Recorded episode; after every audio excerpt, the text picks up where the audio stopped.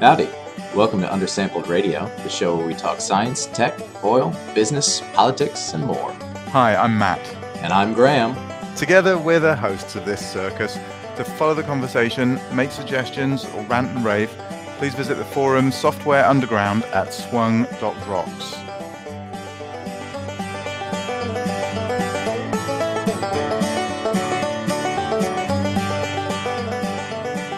Hello, everyone.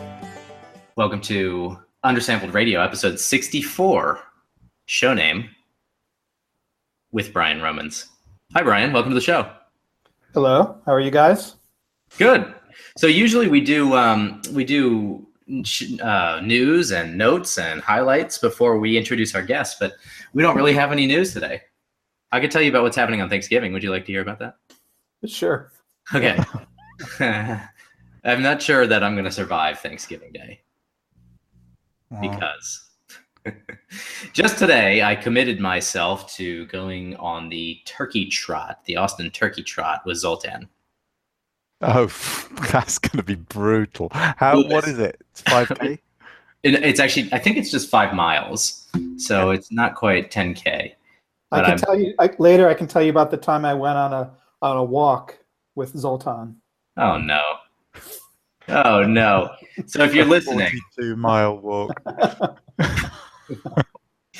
so if you're listening, Zoltan, please, please take it easy on me.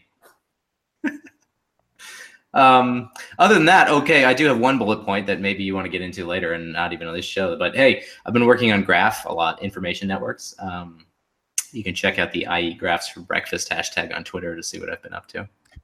Is that your hashtag? You like own that hashtag? I'm trying to. I'm trying to make it a thing. Yeah. so far, I'm the only one who's used it, so it's not really working out for me. Okay. Well, all these all these crazy memes got to start somewhere. Yep, that's right. So I see Brian's got a beer. Matt, I do. I, I'm I'm on wine today. Ah, I don't. I just actually I'm on multiple medication because I also have herbal tea. Oh, what kind? Um, I, it's it's not good. Oh. It's uh, it's like some kind of uh, it's called throat coat, which sounds oh. gross, but um, I think it's licorice based. sore throat?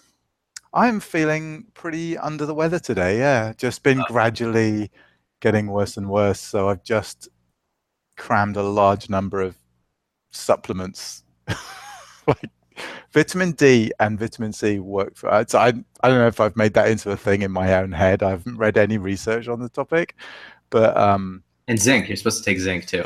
And I did I did that as well. Okay. Yeah. Yeah, yeah. The full and and now the the herbs and the and the red wine. Yeah, and then uh, if I figure if I get an early night as well, which probably isn't going to happen. Let's face it. Maybe tomorrow I'll feel better, not worse. Well, we're glad that you're here. And are you giving us the signal to hurry up already and let's get on with the show?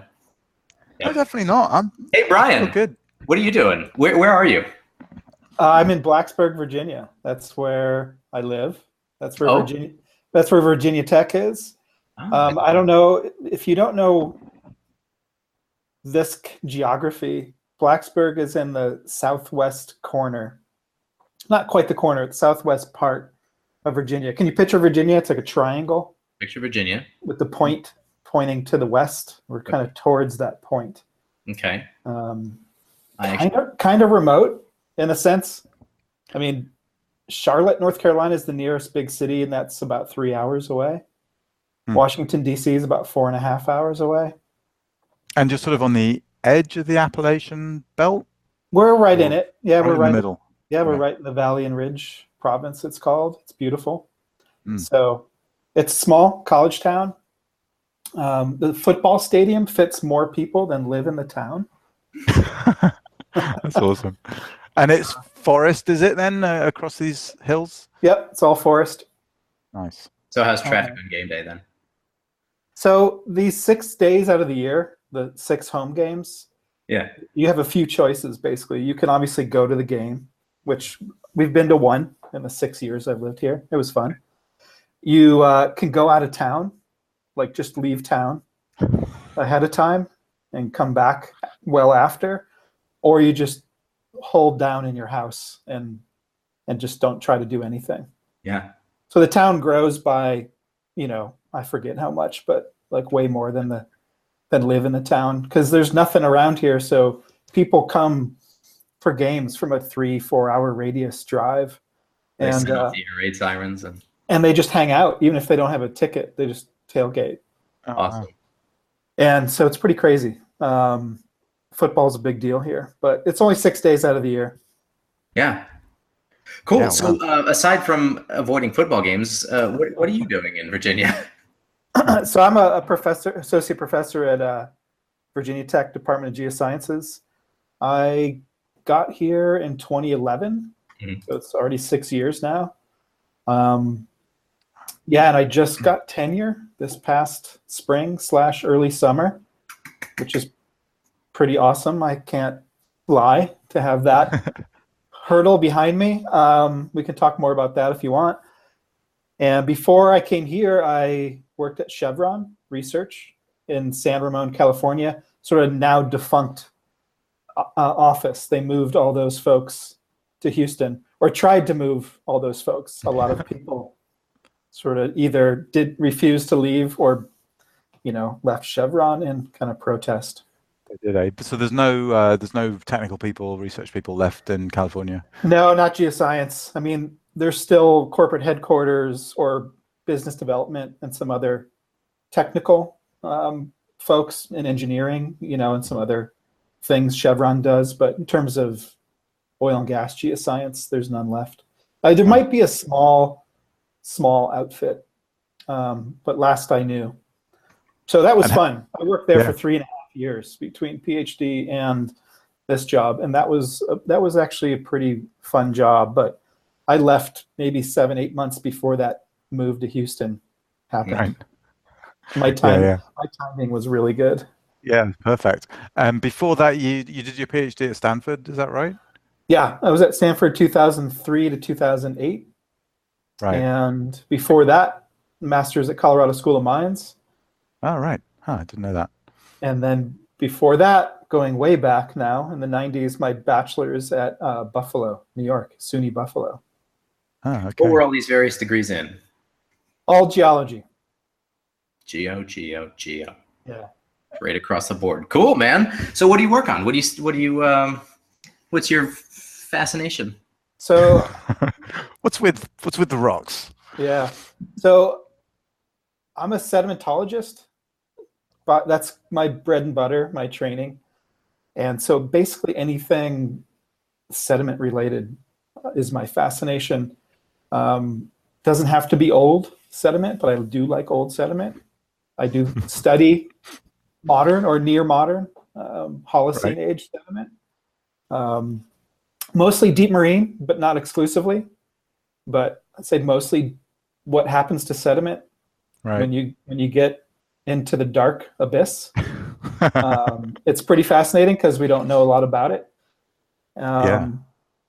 And what do I do with that? My students and I, we we have a big project down in Patagonia looking at outcrops of turbidite, deep marine systems. It's funded by oil industry. So I can talk more about that project. And then I have students working on paleoclimate, sort of deep time paleoclimate, paleoceanography using the sedimentary record.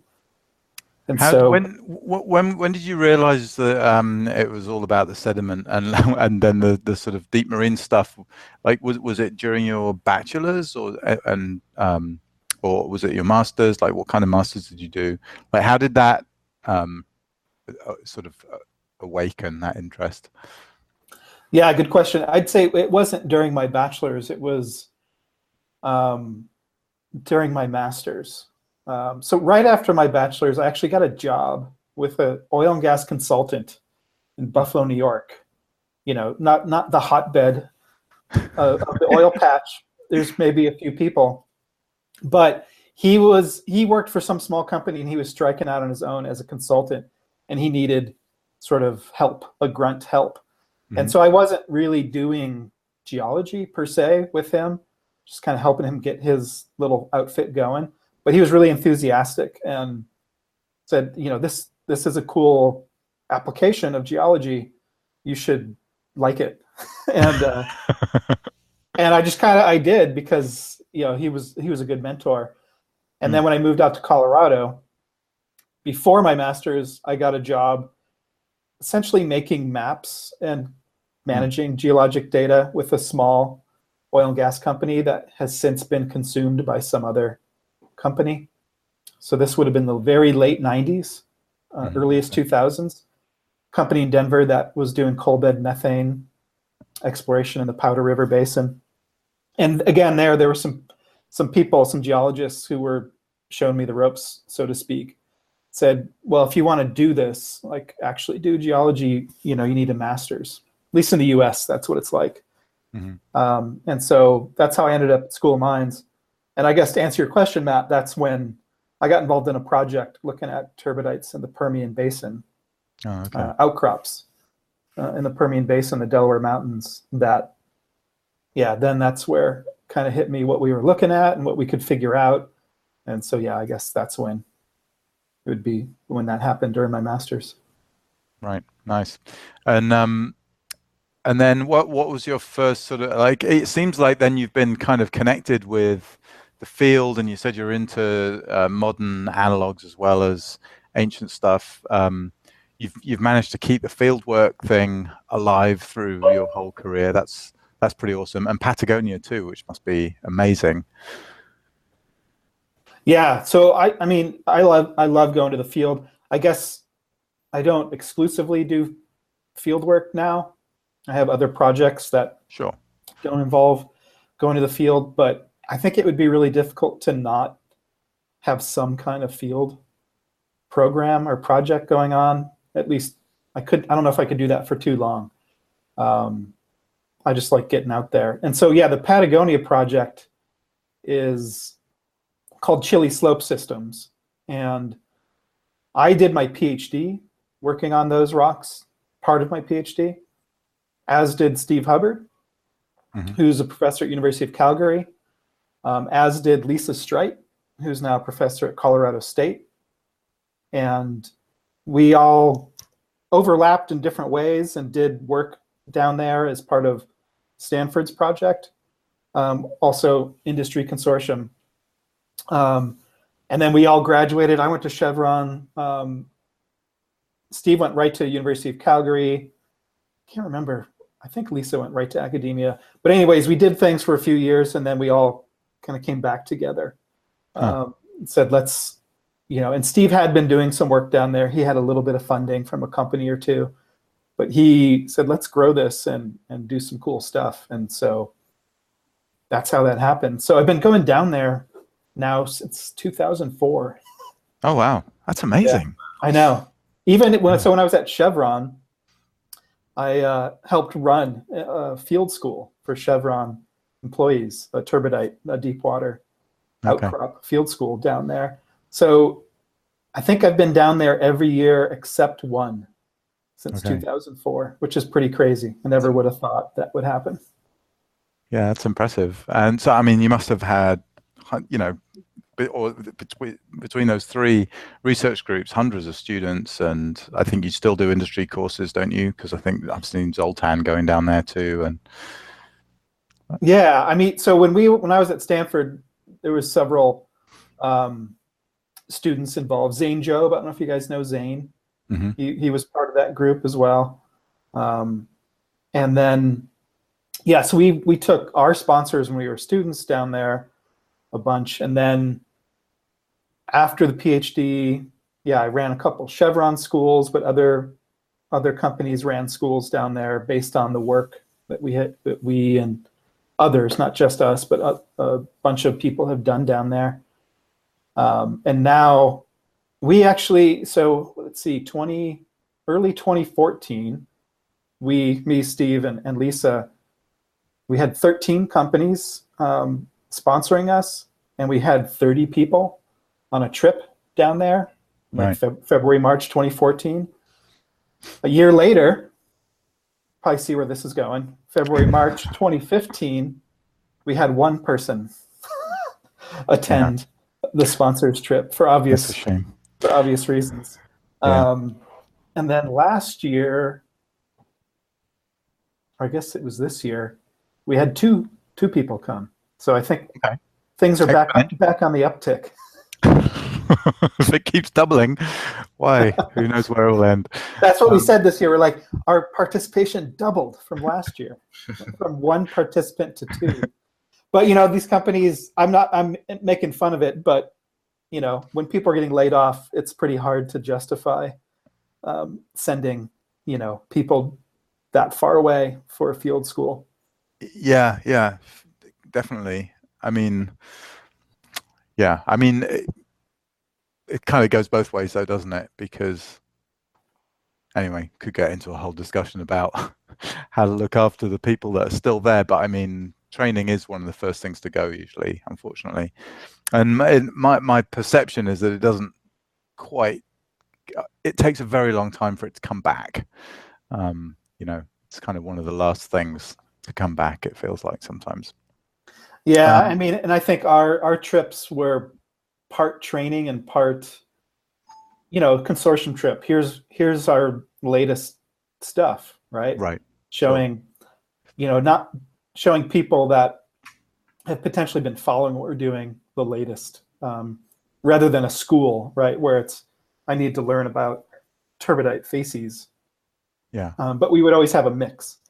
Right. Right. So e- either way, I mean, I think, of course, I would argue it's super important to keep doing that things even in the downturn. But you know, it's kind of it's e- it's an easy thing to cut, right?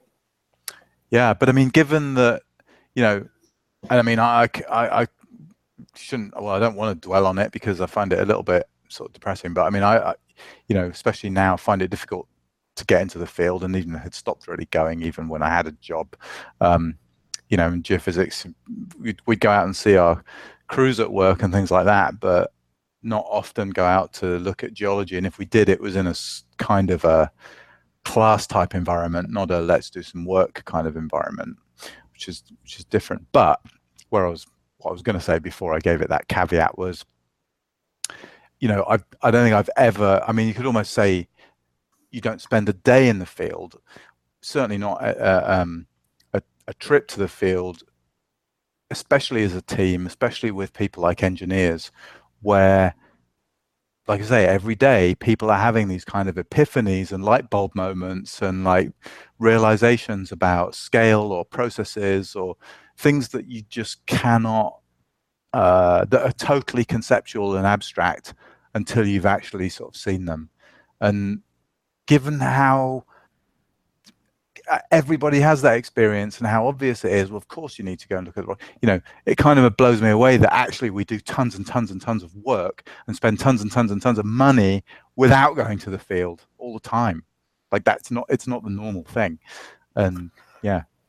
Yeah, that's that's well said. I've had lots of experiences uh, when I was at Chevron and since Hmm. taking folks out to the field, leading trips, co-leading trips out in the field, and just seeing, like you said, just people's minds being blown. You know, just never forget uh, some reservoir engineers when I worked at Chevron. Just we were standing on this cliff, and he was finally like, he's like, "I'm in the reservoir. I'm in it." Yes. and he's like it's so big and complicated and, and amazing and he was so excited and Yeah. it was just he like he just got he could just see it like he just got super excited and um and not everyone maybe gets as excited as that as that that day but but uh, yeah it's totally it's totally worth it so yeah you're preaching to the choir for sure matt but yeah. Are there Well, and non-academic geologic field trips that go on in Virginia in the Appalachians? non-academic trips you mean like Like- for for the general public or Yeah, just like local uh, geo societies or something that get together and go on trips. I wouldn't say necessarily focused on geology, but yeah, there's sort of, I guess, naturalist kind of Mhm. kind of trips where maybe geology, um, geomorphology, the landscape is part of it. Mhm. Um, and then there's the state survey in Virginia. They do run some trips that once in a while come back around this this neck of the woods. Um, but then there's the trips that you know I run for classes and other universities in the region run. But I can't think of any um, sort of geologic trips for the public. Not that I know of, anyway. They could exist. Yeah, I mean, I asked because I, I recently moved to Austin, and there's actually rocks here. Uh, I was living in New York a long time, Yeah. um, so I am trying to kind of get integrated into the hobbyist or weekender field trip thing. And, I, and the first place to start, obviously, is UT. And uh, that's what I'll do. And if they'll allow me to, I'll pay to go on trips with students. I think that would be great. Yeah, I mean, I think you just get to know some of the professors and just say, "Hey, can I kind of hang out hang out with you guys?" I'm, I Yeah. think I don't think you'd have to pay them. But- well, I mean, you might, you know, so if you're Yeah. going out, you know, you got to at least cover your own expenses or whatever. Yeah, yeah, yeah, maybe that, or or they'll you know they'll make you like drive a vehicle, you know, cart Yeah. the students cart the students around. Yeah. Um, yeah. So anyway, I, I think it's uh, it's awesome, and and you might consider. I mean, I, I, is it possible to like put a post out on Facebook and say, hey, if you're interested in geology? I mean, I guess the work you're doing is a little more specific than the average layperson's interest. Well, yeah, and I, I'd say that my knowledge of the geology where I live is actually less than other places Right. that I've spent a lot of time. The, the geology here is really fascinating. The problem is that it's covered by forest. Yeah. So um, it's a lot of road cuts and uh, you know maybe some stream cuts and railroad cuts, basically where we've gone through and blasted through places Mhm. um, to get rid of the vegetation. um, But it's really interesting, fascinating geology. It extends up to where uh, to where Matt lives. yes, indeed. That's right.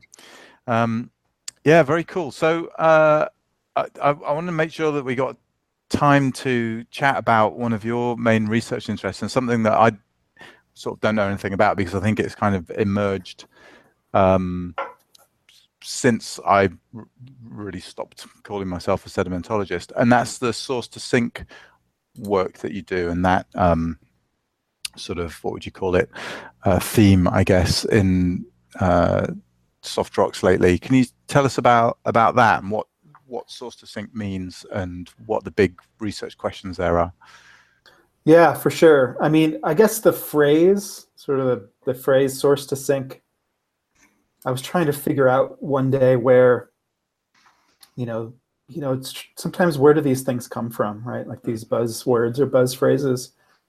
And um, it was hard to find, as it sometimes is, but you can go back to some papers here and there in the 90s or even into the 80s. There's there's uh, one or two but you know regardless of the phrase i guess the whole the whole gist of it is to look at the entire system. So from where sediment is produced through erosion um, through its transport and then eventually its deposition.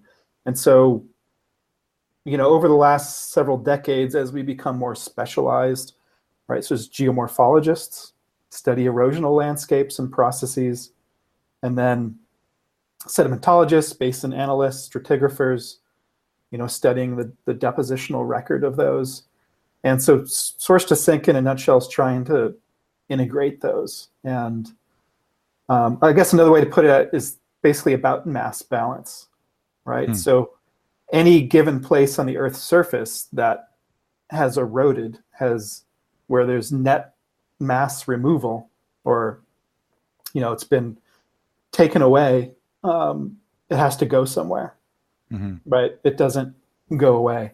And so one of the one of the the handful of things in source to sink that people spend time trying to figure out how to do and i participated a bit in this is doing sediment budgets but at this big scale and at longer time scales and so you know you could sort of think of it conceptually as all right here's a depositional basin and we can map it with say seismic reflection and some wells calibrating ages and say there's x you know cubic kilometers of sediment that accumulated over x million years um, so where did that come from and you know is that erosional landscape um, even left anymore? Is it completely gone?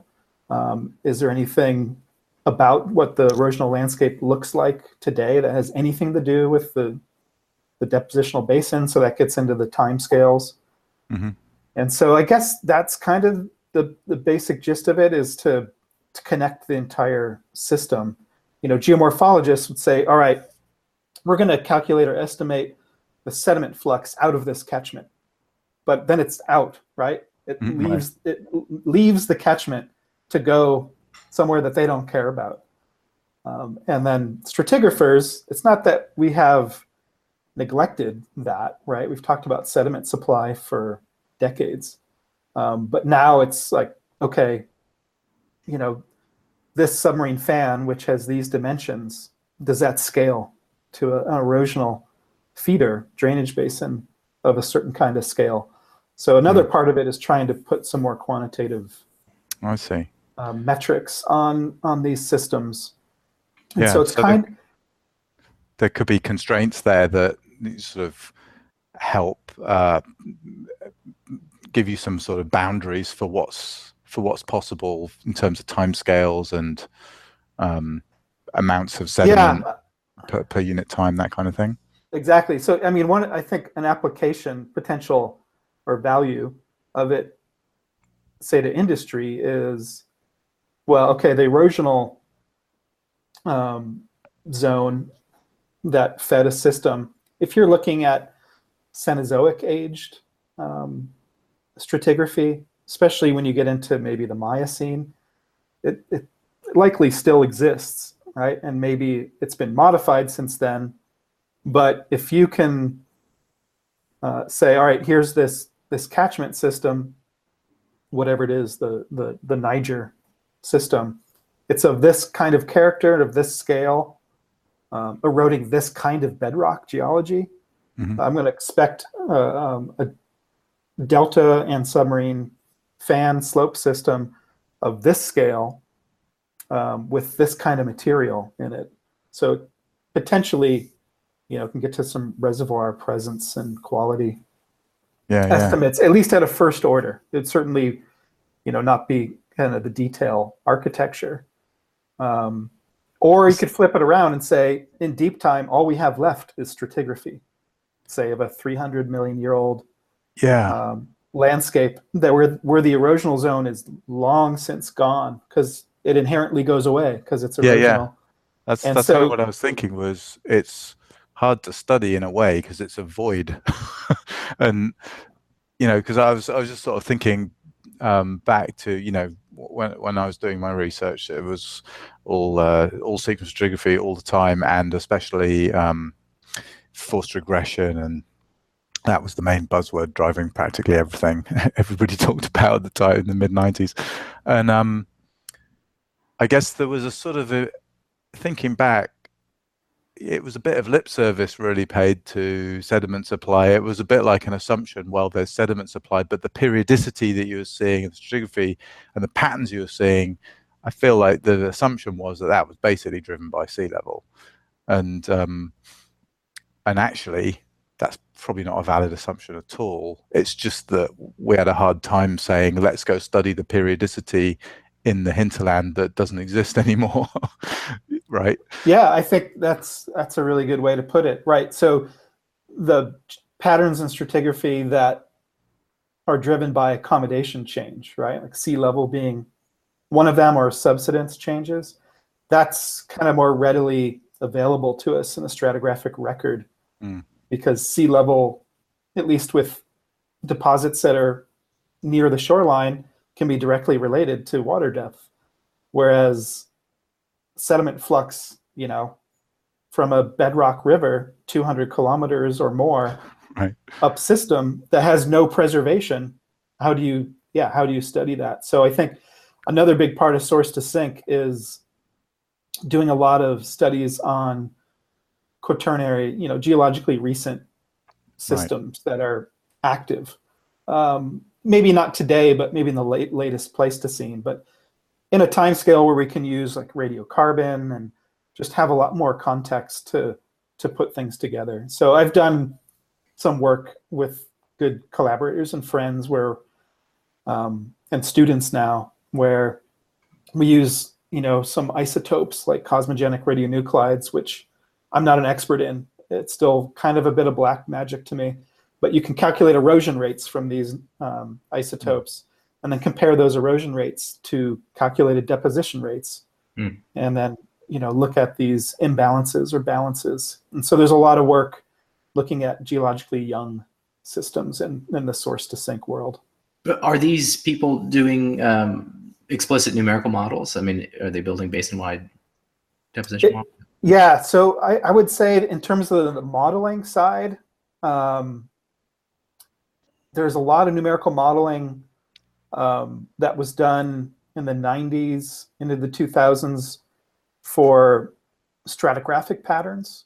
Mm-hmm. Um, but I think it gets to kind of what Matt was saying, where they would assume or prescribe certain um, sediment input sure. um, over, you know, a certain time period and certain amount of variability um, to, to sort of test, you know, how the stratigraphic record changed.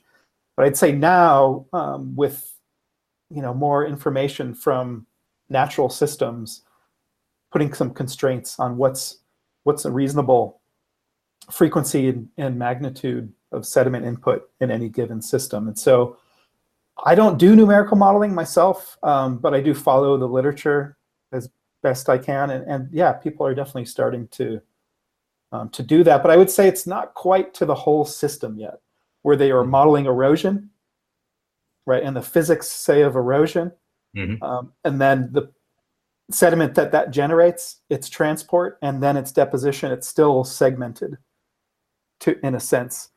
Sure. And, you know, the, the bigger, the, I'd say the models that do encapsulate the entire system are simplified in a sense, right? They're maybe more, well, right. yeah, they're more rule based and using some of these empirical and statistical models to constrain them, but they're not obviously modeling, you know, the physics down to the to the particle scale. Sure. Yeah, yeah. It's it's a huge system, and it would be almost intractable to to. Right. It's like a climate model, right? If you want to do the climate of the entire globe or continent, you're not going to be modeling the the physics of you know wind at a local local scale. Of course. Um, so, so, there's a note in here about uh, using R, which is why I bring up modeling. What are you doing with R? So yeah, I don't do any modeling with R. I'll just say that straight up. I I use it to plot data. Yeah. Essentially, that's basically what I use it for. Being somebody who, you know, gathers a lot of information and data, I was looking for a better way, more efficient way than Excel, essentially, to, you know, manage my data and analyze it and plot it up and update plots when I got new data and things like that. And so R, I basically went to R around 2012, 2013 mm-hmm. because I saw some folks in the paleo paleoclimate, paleoceanography community that I've gotten more involved in the last five years use that program. Mm-hmm. And so that's kind of as simple as that. It's like, oh, I knew two or three people said, oh, I use R to do what you want to do. I said, okay, I'll I'll use that too. awesome. And so I it wasn't a lot of uh, careful thought into is this the best platform for me to use? Blah blah blah. It was it was somebody I knew said, oh here here I have a little script that you want to solve you want to do this thing. This script will kind of do that, but you're going to have to figure out how to modify it. Um, and so that's that's how I came to R. Cool. And have you started integrating that into your teaching yet, or um, or you you, with your research group? Definitely in the research uh, group. Teaching, um, I did for the first time last fall in a grad course. I haven't yet. I've yet to do it in undergrad, but I I, I used R in a grad course in basin analysis. And we used it to do um, nothing very complex, but to make some really simple calculations of, of subsidence and um, make these burial history diagrams. Um, right, cool. And, and the students really liked it a lot because they had heard of R, but they didn't know it, and they liked that it was sort of a gentle entree into it. Um, and so that, but I haven't, I have yet to, to incorporate into my undergrad teaching. I, am thinking very carefully how to do that because grad students, they, they can roll with it, you know? Mm-hmm. They're committed. Like, right. If they're committed, they're interested, they're going to like put the time in if, if it, you know, things aren't working exactly right. The undergrads, I think a lot of them will be like that, but a good portion of them are going to kind of freak out when things don't work. Mm-hmm. Um, right, which is, I guess, you could argue is part of what they should be learning. Yeah. But um, yeah, so I'm just thinking, I'm in the process of, of potentially overhauling my undergrad course, and so how to incorporate either whether it's R or you know Python notebooks or whatever is part of that. But I have I've yet to get there yet.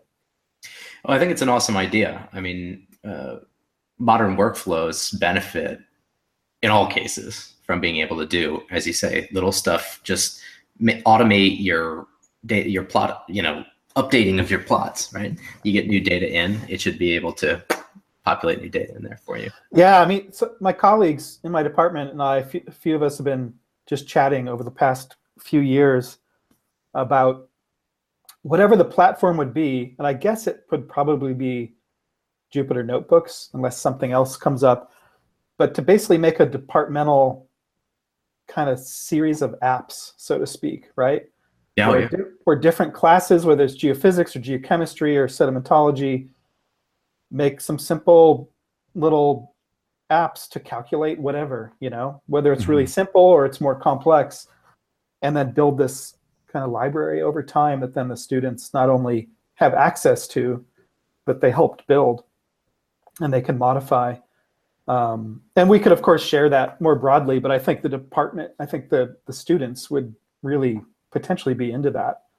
Mm-hmm. Um, well, have this com- common, have this common uniform, um, whatever style to it, but every class, or maybe not every class, but we'll try to get almost all the classes have some project or some problem set where they got to go in there and and do something in those and make the and either make those or refine those apps.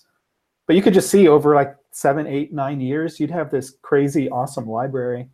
Yeah, yeah. calculators, basically. Some maybe really sophisticated, and some like I need to, you know, calculate the mean of a bunch of data. Right? It doesn't have to be complicated. Yeah, totally. And and I, I would say there's that same uh, benefit, uh, you know, that I was talking about earlier with um, with visits to the field, where every little exposure I think that people get to these tools, um, you know, they each one of them leads to a kind of realization and a mind expansion that oh right that you know i can do that. In that so it's all just about building that kind of arsenal in people's minds of what ways are there what tools are there available to solve these problems and what you know what paths are open to you because you want them to be able to go off and solve stuff that no one's ever done before and the more kind of pieces they have in their um, toolbox the better right and because if the only thing they have is excel then there's only a sort of finite number of problems that you can solve because it just won't do anything uh, you want, right? So, no, I think it's really important um, in a, in whatever small way to introduce these things to people regularly, and you know, even if it's a fairly trivial problem, like you say, like doing a bit of basic statistics. Um, so yeah, awesome. Particularly undergraduates. Definitely, yeah. Yeah. I mean, I think one thing we're seeing, but I, and I know it's not unique to our department, is a disconnect between. I mean, geo students, excuse me, have to take a pretty fair amount of math. Hmm. You know, Calc 1, 2, DiffyQ. And then there's some courses in geo that will then apply those, um, but it'll be inconsistently. And and people and i'm not an expert in this but but people have noticed there's a disconnect that the students can can do this stuff, but then when it's they turn around and tr- apply it to a geologic, Hmm. scientific problem, they can't really do it readily. And so I wonder if you know having them, you know, turn those equations that they maybe know well Yeah. through through probably sort of muscle memory, right? Because that's how math is taught. But turn those into, you know, little apps and things they can do things with, rather than maybe that'll help make it more cohesive. I don't know, but I mean, there's a lot I- of people that study that. I mean, that stud, that do geoscience education, which I don't. That actually study this kind of stuff. That I I hear little bits and pieces of throughout, you know, my job that are, you know, I don't know if you guys know the SERC group, S E R C, that's out of Carleton College Mhm. in Okay, Minnesota. They have a website for geoscience education, and there's a lot of clever people on there talking about, um, you know, quantitative, um, you know, making this connection better. And Yeah. it doesn't mean like everyone's a modeler, right? It just No. means that um, it connects what we have them take as prerequisites better to the application, which is geoscience. Yeah. So there's a lot of people thinking about this kind of thing. One And I, I think it's computing. Yeah, I mean, I I- you know, I think it's really important to see the same problem stated in different ways and sort of expressed in different ways, because I know I've um, until really recently actually had a real disconnect for me between seeing equations essentially and being able to turn that into uh, essentially implement it in code so that I can actually do something with it. You know, that's not a trivial skill actually because some people just seem to think in equations, especially in geophysics.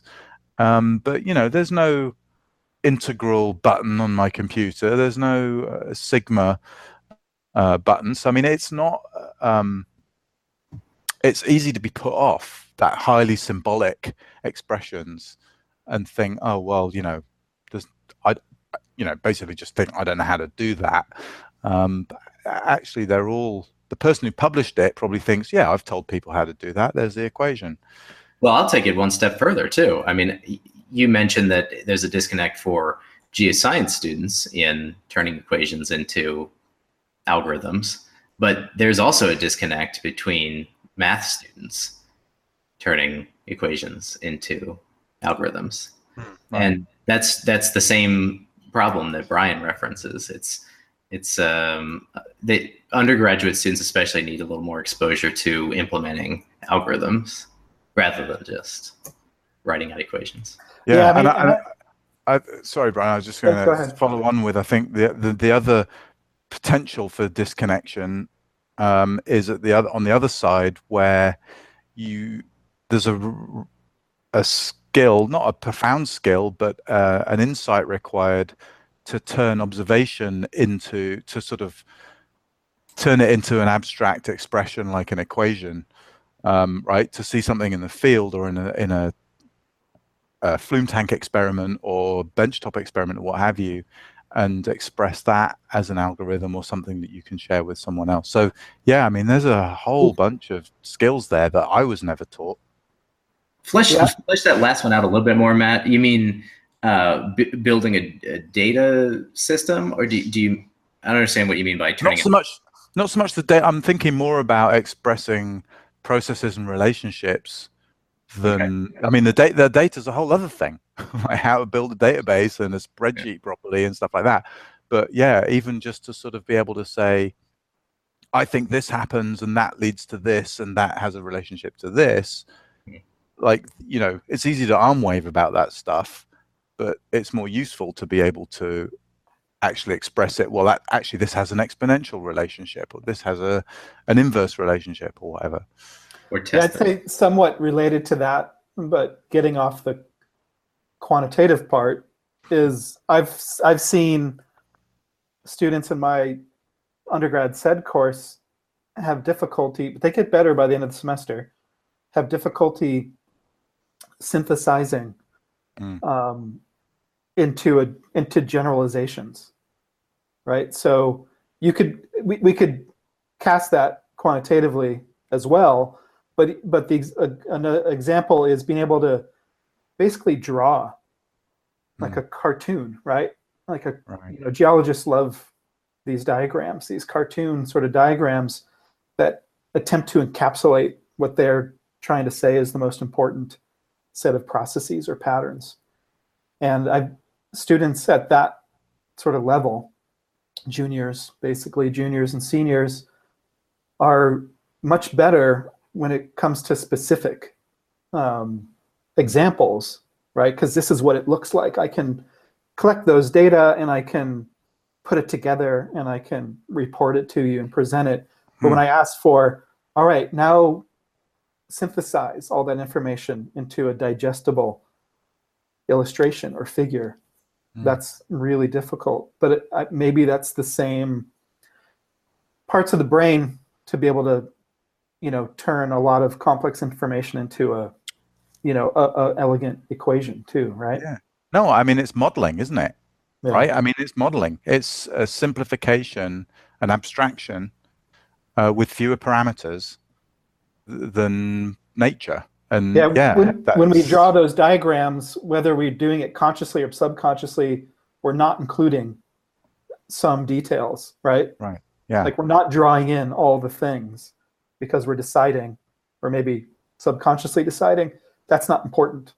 This mm-hmm. thing, this thing that I'm drawing is what's the most important to what I'm trying to communicate anyway. Yeah, but I I also really like the idea that um, I mean, I, I can remember feeling like that actually as a student because, you know, many, I think like a lot of geologists, many of the people around me were very good at, or I, my perception was that, you know, they seemed very good at making those, doing that mental modeling and drawing those sort of uh, cartoons. And, um, they're enjoyable to do once you get into it kind of thing but but it's it's scary at first because I, or at least for me, I felt like it's like anything, right? As soon as you've got to express it, whether it's write about it or draw it, suddenly it has to. You have to make decisions about things that you don't need to decide when you're just waffling or arm waving. it's yeah. like, oh, actually, now I really need to decide: does this go up or down, or is this black or white? And uh, you know that process of manifestation, it's intimidating. Yeah. Yeah, I'm teaching a seismic stratigraphy course right now, and this it's mostly grad students, um, one undergrad this time, and they're on a final project now. The last six weeks, where I just let them loose. There's no more like lectures and hmm. prescribed assignments. Here's some data, kind of go for it, and uh, they're really good at the mapping. Right? Oh, I'm going to hmm. follow this reflector, and I'm going to map the the heck out of this thing, and then I say, okay, zoom out. Let's look at the whole 80 kilometer long 2D line.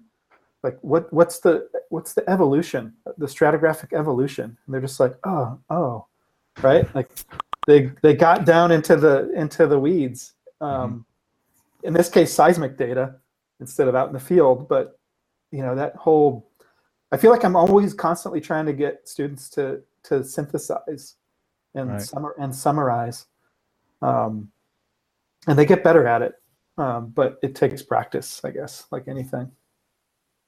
Yeah, they uh, when I spent some time at Shell as a student, and they um, they've called it helicoptering. Like they wanted a geologist to be able to helicopter, go in really close, and then come out and see the big picture, and you know, be able to do both. But yeah, so hard to do, especially in big 2D survey to kind of be piecing all that together in 3D in your head.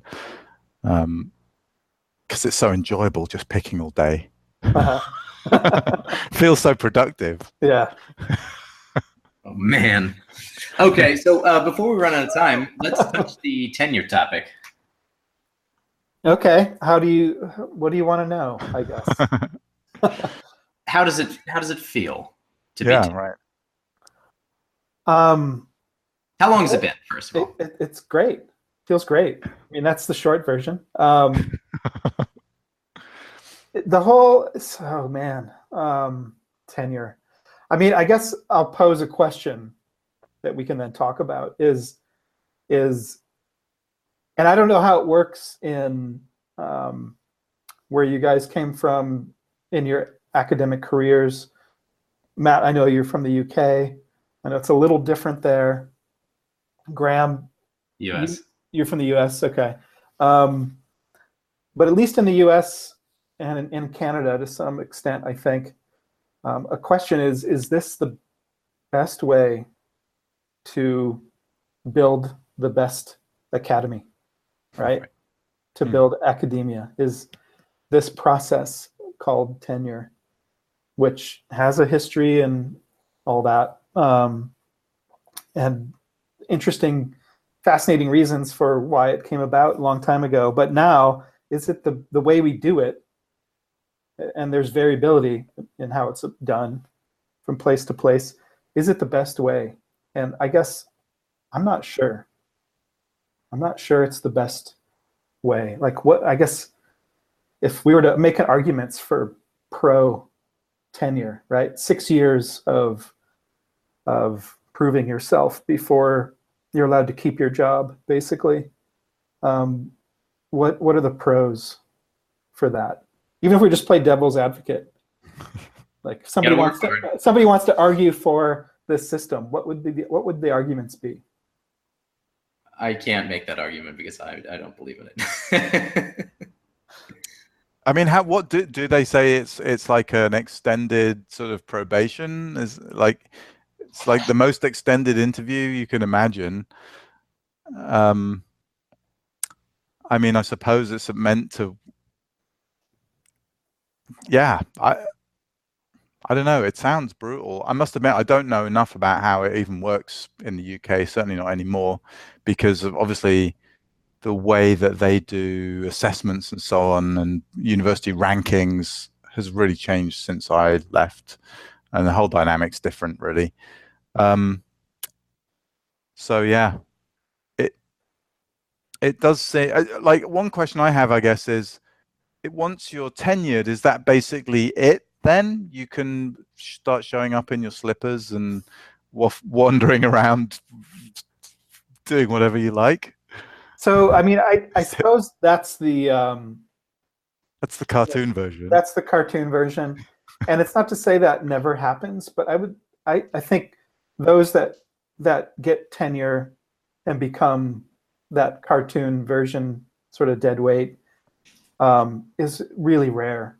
Um, right. It's right. I, I, think there's probably examples out there um, where it happens, but um, well, I guess that comes back to my question of, what, of, of whether or not that's you know if if that's that a, a feature an outcome, right? um, but I'd say that those who want to do this, you know, job as research and teaching all combined in this complicated way um, you know, if they get tenure or get tenure somewhere, you know, they're they're pretty devoted people, mm-hmm. passionate mm-hmm. people. So they continue continue on, right? And you know, because there's still more stuff to do, and you, there's another level of promotion. Um, it's just not whether or not you get to keep your job, right? I see. Um, and you can still there's also sort of this uh, misconception that you can't lose your job. You could definitely lose your job. I mean, okay. and you don't just have to break the law. You could, you know, just have severe sort of lack of contribution. Okay. Uh, so it's not unheard of. Um, but I guess just coming out of this whole system, it's I don't know. The, one of the things that I find really, um, I don't know what the word is. Um, I just don't like it is um, that you feel as a junior faculty very restricted in a way to take chances. Hmm. Right? And so you're going to potentially make safe choices, safe in the sense that I'm going to be able to publish that work. I'm going to be able mm-hmm. to get that funding because that's in my wheelhouse. Um, or at least have a better chance of getting that funding. Getting funding is not easy. Um, rather than, you know, exploring a bit and taking a bit of a risk.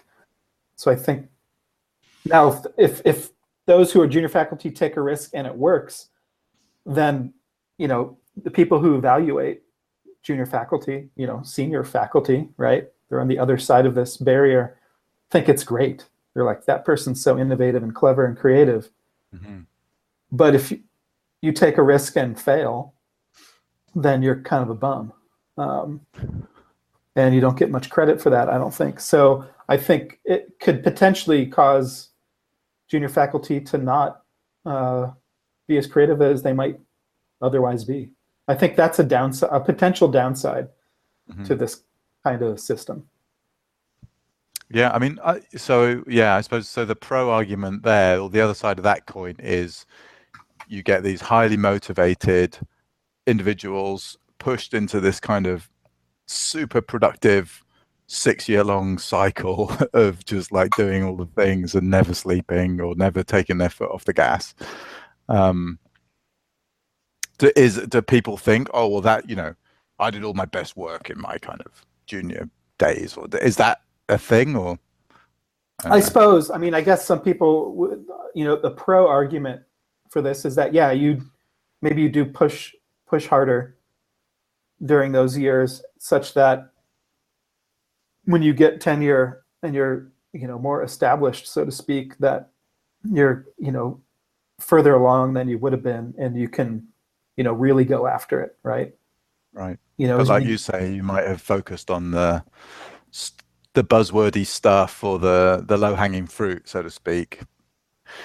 Potentially. I mean I, I i guess you know the advice i got which was good advice and that you know i give now is to think of your research. If, if you're at a research oriented place where tenure is not only research but that's kind of the priority is have a portfolio, you know, so to speak, of projects. And like any portfolio, some of it, some little part of it could be sort of high risk, high reward, but it's not all that, right? You have a bunch of of stuff that you know you like, you're good at, you know, you know you can have students succeed um, at doing. It's right. not um, out of your you know your element where you got to learn a lot, right? because um, we all like to learn new things, but if you spent six years like learning a few new things and then none of them panned out, that would probably be a pretty bad choice. yeah, yeah. So the diversity, I, I, mean, I like that. The sort of diversity feels resilient to me. You know, certainly as a sort of small business person, that's something I we try and maintain. It because you know we don't want to take all the risks either, but you can't take no risk because then there's kind of no opportunity. Um, so yeah, I like that kind of balance. If that's that feels like a good outcome. So I'd you, say the other thing about the tenure though that is bothersome to me is that the the those evaluating researchers are on various parts of the spectrum of of being clued into what's going on in research sort of developments. And so, I mean, I have colleagues who um, do work with kind of open data and data reports and things that it's not a science or nature paper, but it's things you've produced that are out there. And is a senior faculty who's quote traditional, right, gonna see that the same way, mm, mm. right? Because they're maybe a little out of the loop. So but there's other senior faculty who are very enlightened and very much in the loop. So it's just tough, right? Like who's kind of in the room advocating okay. advocating for people um, doing things that you know some faction might be like, I don't know what that is. Is that that's not what you know gets tenure in this institution, kind of thing, right? Right. Okay. So there's a committee, is there, of a few individuals from the department? Is that how the review works? Yeah, and then and then the entire department votes, and then okay. the depart then it goes to the college level, the next level. There's a committee there that reviews everything, and then it goes to the university level, which is why mm-hmm. this takes like ten months to happen. So there's multiple levels, which is good because mm-hmm. then there's, you know, people that are outside the department looking with a careful eye at things, both sort of yay or nay, right? Um, and so I think the process is not it's not that the process is totally broken, but I'm still questioning whether it's it's the best way. So I don't have an answer. Um, I'm still like reflecting on this. It still feels really. Plus, I have colleagues, good, close friends who are you know right behind me. So it's, you know, there's a personal aspect to it that you can't deny, right? Like, mm-hmm. you know, I'm now on the other side voting, but it's like I don't know. It's this very sudden barrier. yeah. Right. Horizon. well, congratulations for getting it. Yeah. And thank you for uh, spending an hour with us. And yeah, that went fast. Details. It really did. We have, we didn't even cover half the show notes, so we're gonna have to have you back for version two. And Graham, I don't even know what what you do. We didn't even talk about you, but I guess. Oh, I talk about me all the time on this show. Our listeners don't. um, but Matt, um, do we? I, I want to cover books, reading material, real quick. You don't have a note in here. What are you reading right now? He has it with him. it's it's actually the best writing on mathematics.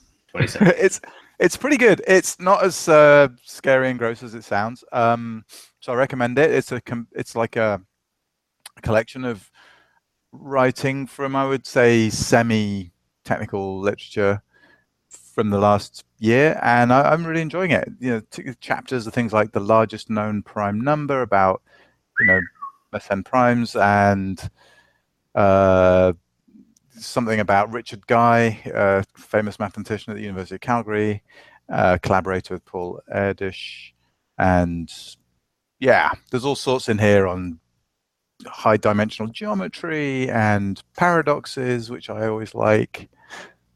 Yeah, it's really good. Been enjoying it. Cool. Good way to Brian. get to sleep. Brian, what are you reading? Um, I guess the one book I'm reading at the most right now is called Earth in Human Hands, just kind of a um, I don't know, potentially cheesy title, but it's a, re- it's a it's a really good book. It's it's got a lot of it weaves together. It's by this guy David Grinspoon, and uh, he's a planetary scientist. But it weaves together Anthropocene concepts, um, SETI, um, climate change, you know, terraforming, like all this kind of big stuff, and he does it in a really entertaining, entertaining way. He he uh, he was a grad student in the '70s, and uh, Carl Sagan was sort of in. He was able to be in Carl Sagan's sort of sphere wow, of, right. of people, and so he's got anecdotes about about that, and it's it's it's good. I'm I'm almost done, probably three quarters of the way done. It sounds fascinating. That might be my next one. Actually, Matt sent me a book that I haven't started yet. Oh yeah, yeah. wow. Absolutely slammed, and I'm ashamed to say I'm still on the same book, man. I'm I'm about to give up. I'm almost at the end, and it's boring the hell out of me. So I won't mention its name again on here, but if you go back one or two episodes, I'm sure oh, four, you're all about it. and with that, we're off. Dr. Brian Romans, thank you for joining us on the show today. Yeah, thanks, Brian. Yeah, glad to be here. Thanks. See you listeners in two weeks with a data science guest. Mm. Oh, yeah. Bye.